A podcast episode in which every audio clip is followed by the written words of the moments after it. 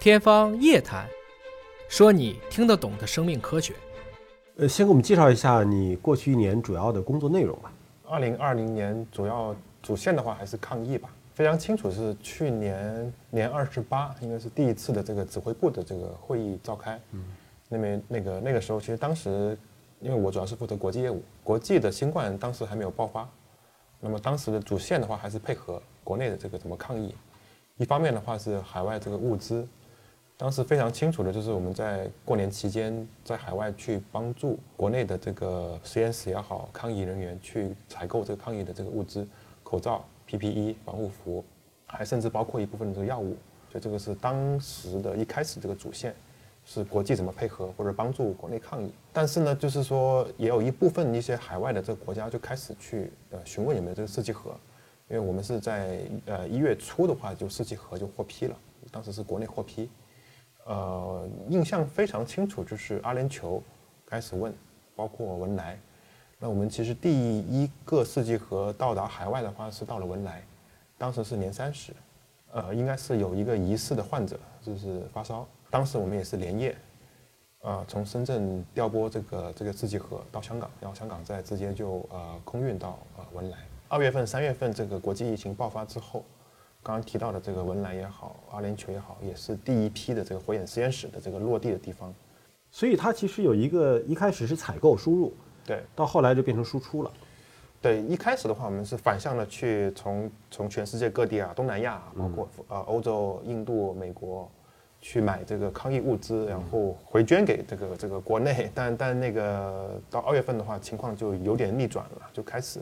国内就开始试剂盒的输出，到三月份的话，就看得非常明显，就缺的不是试剂盒了，嗯，缺的是个这个检测能力，嗯，所以我们是整个火眼实验室也是在那个时候开始大规模的一个输出。是这种物资紧俏的期间做采购难度大，还是说我们对外输出我们的产品和技术，或者是整套解决方案难度更大？其实都很大，嗯，都很大。第一方面就是在海外，当时已经开始这个物资比较紧俏了。呃，我们呃印象很深刻，一月份的话还能买到口罩，到二月初的话就什么都买不到了，几乎口罩那些防护服都买不到了。呃，药物的话还好，因为当时来说还没有一个，其实到现在也还没有特效药，只是知道可能有几个比较广谱的抗病毒的这个药物，我们也是呃把这个药物也作为一个备用品或者是这个战略物资储备。然后反方向来说，我们对海外这样的一个大规模输出也从来没做过。也是我个人觉得，可能往海外走，可能相对来讲，可能难度会更高一点。像我们一般是直接帮助对方培养起一批本地的检测人员，我们就回来更容易，还是说我们直接把检测人员也派过去，帮助他们把这个工作完成更容易？我觉得这个容不容易是相对来讲的，这个也可能看时间线的那个推导。一开始的话，是我们呃以培训为主，因为我们自己也没有这么。多的这个人力物力去到当地去帮他去运营这个实验室，那么很很有代表性的一个 case 就是 UAE，就是阿联酋，我们派了将近是十几二十个人这样的一个精英小团队吧，帮他培养了将近有一百号人。嗯，那么他们一百号人能够自己去从头到尾去做这个检测的话，我们的人也相对可以撤回来，就可以撤回来了。这就相当于整个是一个技术转移，所以我们就大规模。什么样的人是属于需要被我们培训的人？一开始的话呢？是实验室部分，对。但是随着这个时间点往后去推移的，从采样端，就是从端到端的这个整体，那么新冠其实是一个突发事件，嗯。但有很多它呃已有的这个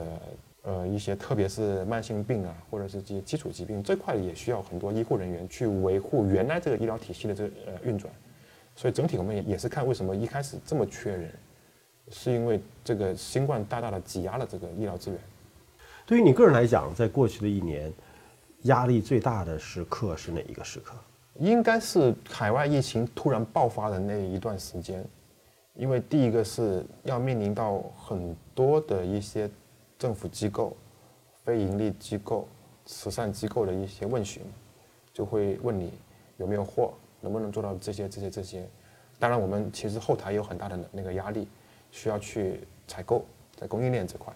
所以这个就是两边都在压迫，那就涉及到要调配资源，对吧？对对对。当时的压力是在于内部协调还是外部协调？呃，内部协调、外部协调都有，因为你内部协调完之后，马上就要去给外部去做做协调。疫情这一年，你跟家人的相聚时间是更少了还是更多了？肯定是更少了，肯定是更少，因为几乎每天就是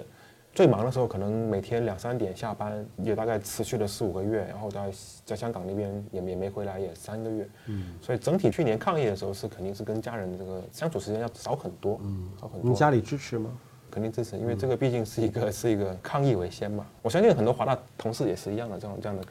对，但是其实多多少少还是会有些担心，或者是觉得。相聚的时间太短暂，对吧？就是我们工作最终其实维系家庭的这种更好的关系，对吧？可能也是我们对很重要的一个方面嘛，对对吧？那你需要去怎么去平衡工作和家庭呢？当然也要让家里人知道你做这个事情的意义了，因为因为他们知道你在做这个事情是对全人类、对社会是好的。然后第二块的话，那还是多点沟通吧，就是在工作闲暇有时间的话，就可以视频，也可以语音，各方面的那个。说说你的二零二一年的愿望。呃，愿望倒没什么，我觉得还是整体这个工作感觉跟去年差不多，也还是继续忙碌，只是说希望能看到呃更多华大这种产品，嗯，能够在海外落地，能够造福当地的这个人民吧，嗯。好，谢谢。好，谢谢陈老师。完成。